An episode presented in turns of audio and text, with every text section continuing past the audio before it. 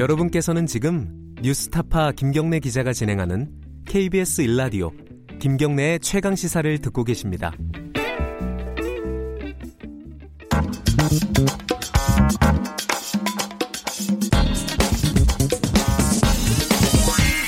뉴스의 재발견. 뉴스 속 숨어있는 이면을 뒤집어보고 되짚어보는 뉴스의 재발견. KBS 저널리즘 토크쇼 제2 최경영 기자 나와 있습니다. 안녕하세요. 네, 안녕하십니까. 최경영입니다. 오늘 마지막 시간이 됐습니다. 아유, 그렇게 돼버렸습니다. 왜 마지막 시간인지 간단하게 얘기를 해주셔야 될것 아, 같은데요. 제가 3월 4일부터 네. 최경영의 경제쇼라고 해서 네. 97.3. 이 같은 채널 몇 시, 몇 시에 하는 거죠? 4시 10분부터. 오후. 예. 예. 맡게 됐습니다. 그래서 예. 피치 못하게 나올 예. 수가 없게 됐습니다. 어, 이 아쉬워하시는 분들이 굉장히 많을 것 같은데, 어, 그럼 오후에 방송하면 아침에 한 번씩 나올 수 있는 거 아니에요?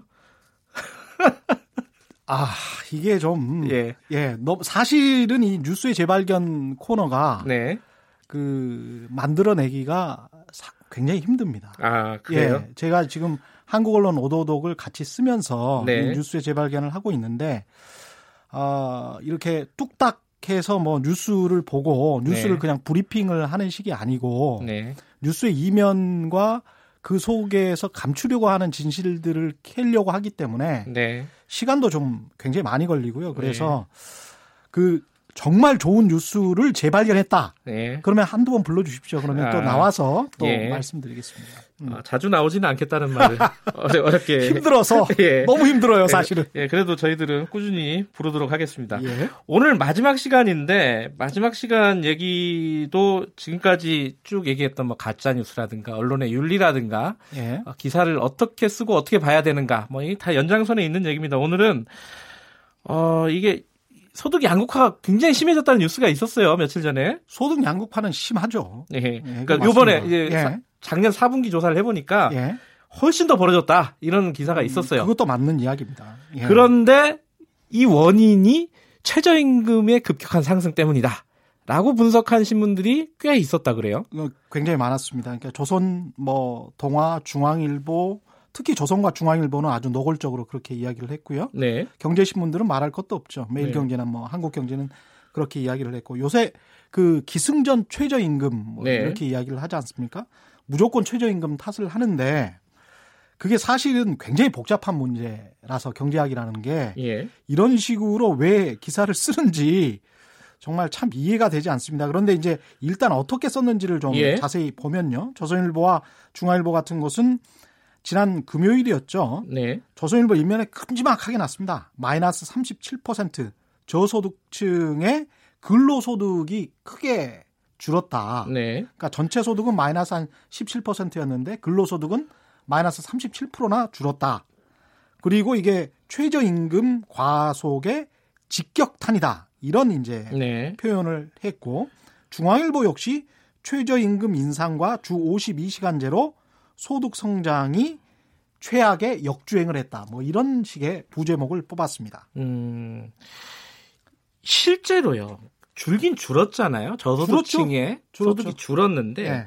그럼 이거 만약에 네. 최저 임금 때문으로 다 설명할 수 없다면은 네. 어떤 설명들이 있을 수 있을까요? 음, 굉장히 많은 설명들이 가, 가능한데 한 세 가지 정도 꼽아 보자면 네.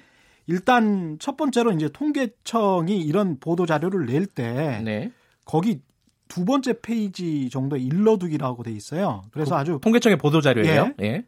큼지막하게 거의 써져 있는데 왜 이렇게 계속 쓰는지 모르겠습니다. 그러니까 이 통계청에서 이야기를 하는 거는 2018년부터 표본을 확대 개편을 해가지고 네. 17년에 5,500가구, 18년에 에, 8천 가구로 확대 개편을 했는데 아, 2,500가구가 늘었군요. 그렇죠. 예. 근데 새로 편입된 표본 가구 중심으로 해서 1인 가구와 고령층 가구 비중이 크게 증가했다. 그러니까 네. 2,500가구 중에서 그동안에 좀 모자랐던 1인 가구와 고령층 가구를 많이 넣었다는 거죠. 네. 그동안에 자료와 통계가 이런 고령층 가구의 빈곤율을 조사하는데 힘들었기 때문에 네. 그걸 더 많이 넣었다는 거예요. 예.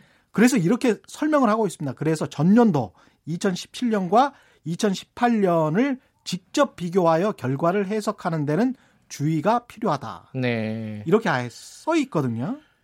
써 있지만 그거는 네 생각이고 뭐 이러면서 이제 기사를 쓴 거군요. 그렇죠. 거기다가 네.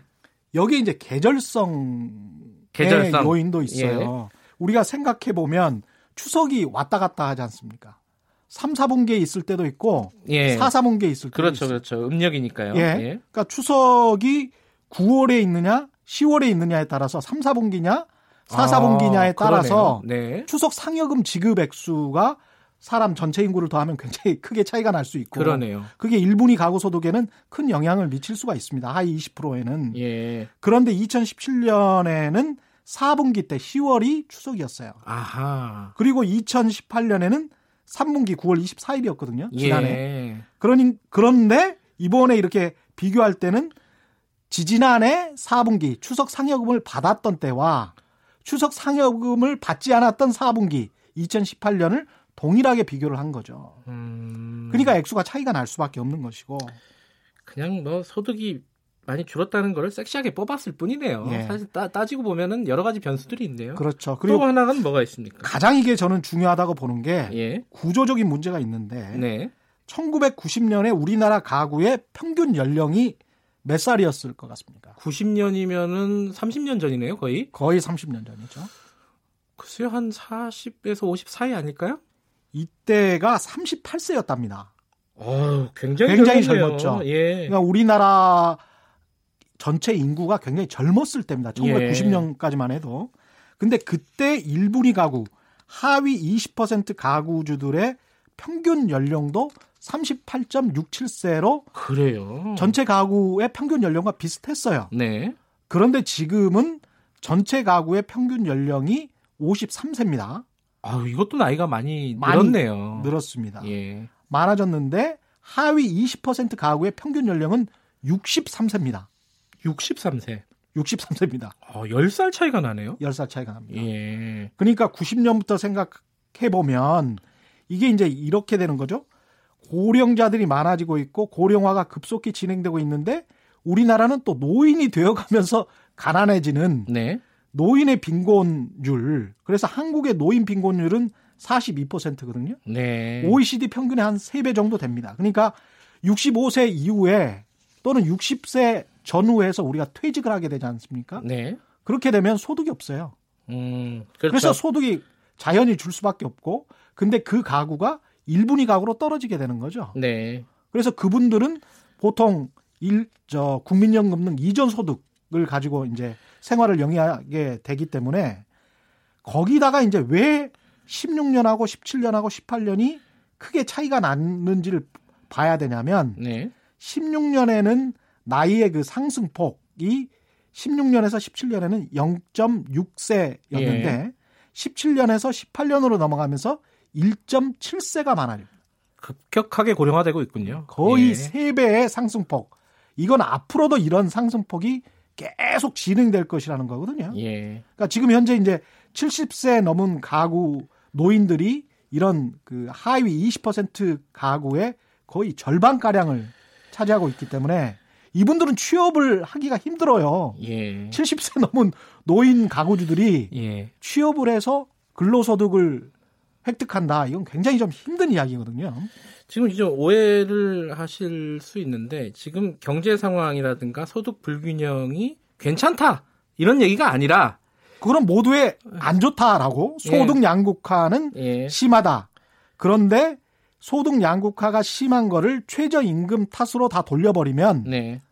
그러면 굉장히 좀 문제가 발생한다는 이야기를 아, 하고 싶은 거죠. 그러니까 최저임금만으로 돌리면 해결책도 제대로 안 나오는 거 아닙니까? 그죠? 바로 그겁니다. 예. 예, 바로 그겁니다. 이게 우리가 그 언론이 굉장히 신중해야 되, 되는 게 뭐냐면 이게 사실 자기들도 모르고 이, 이걸 이런 기사를 지금 계속 쓰고 있고 경제학자들도 확정적으로 이야기를 못 하고 있는 거죠. 저는 알면서 쓰는 것 같은데.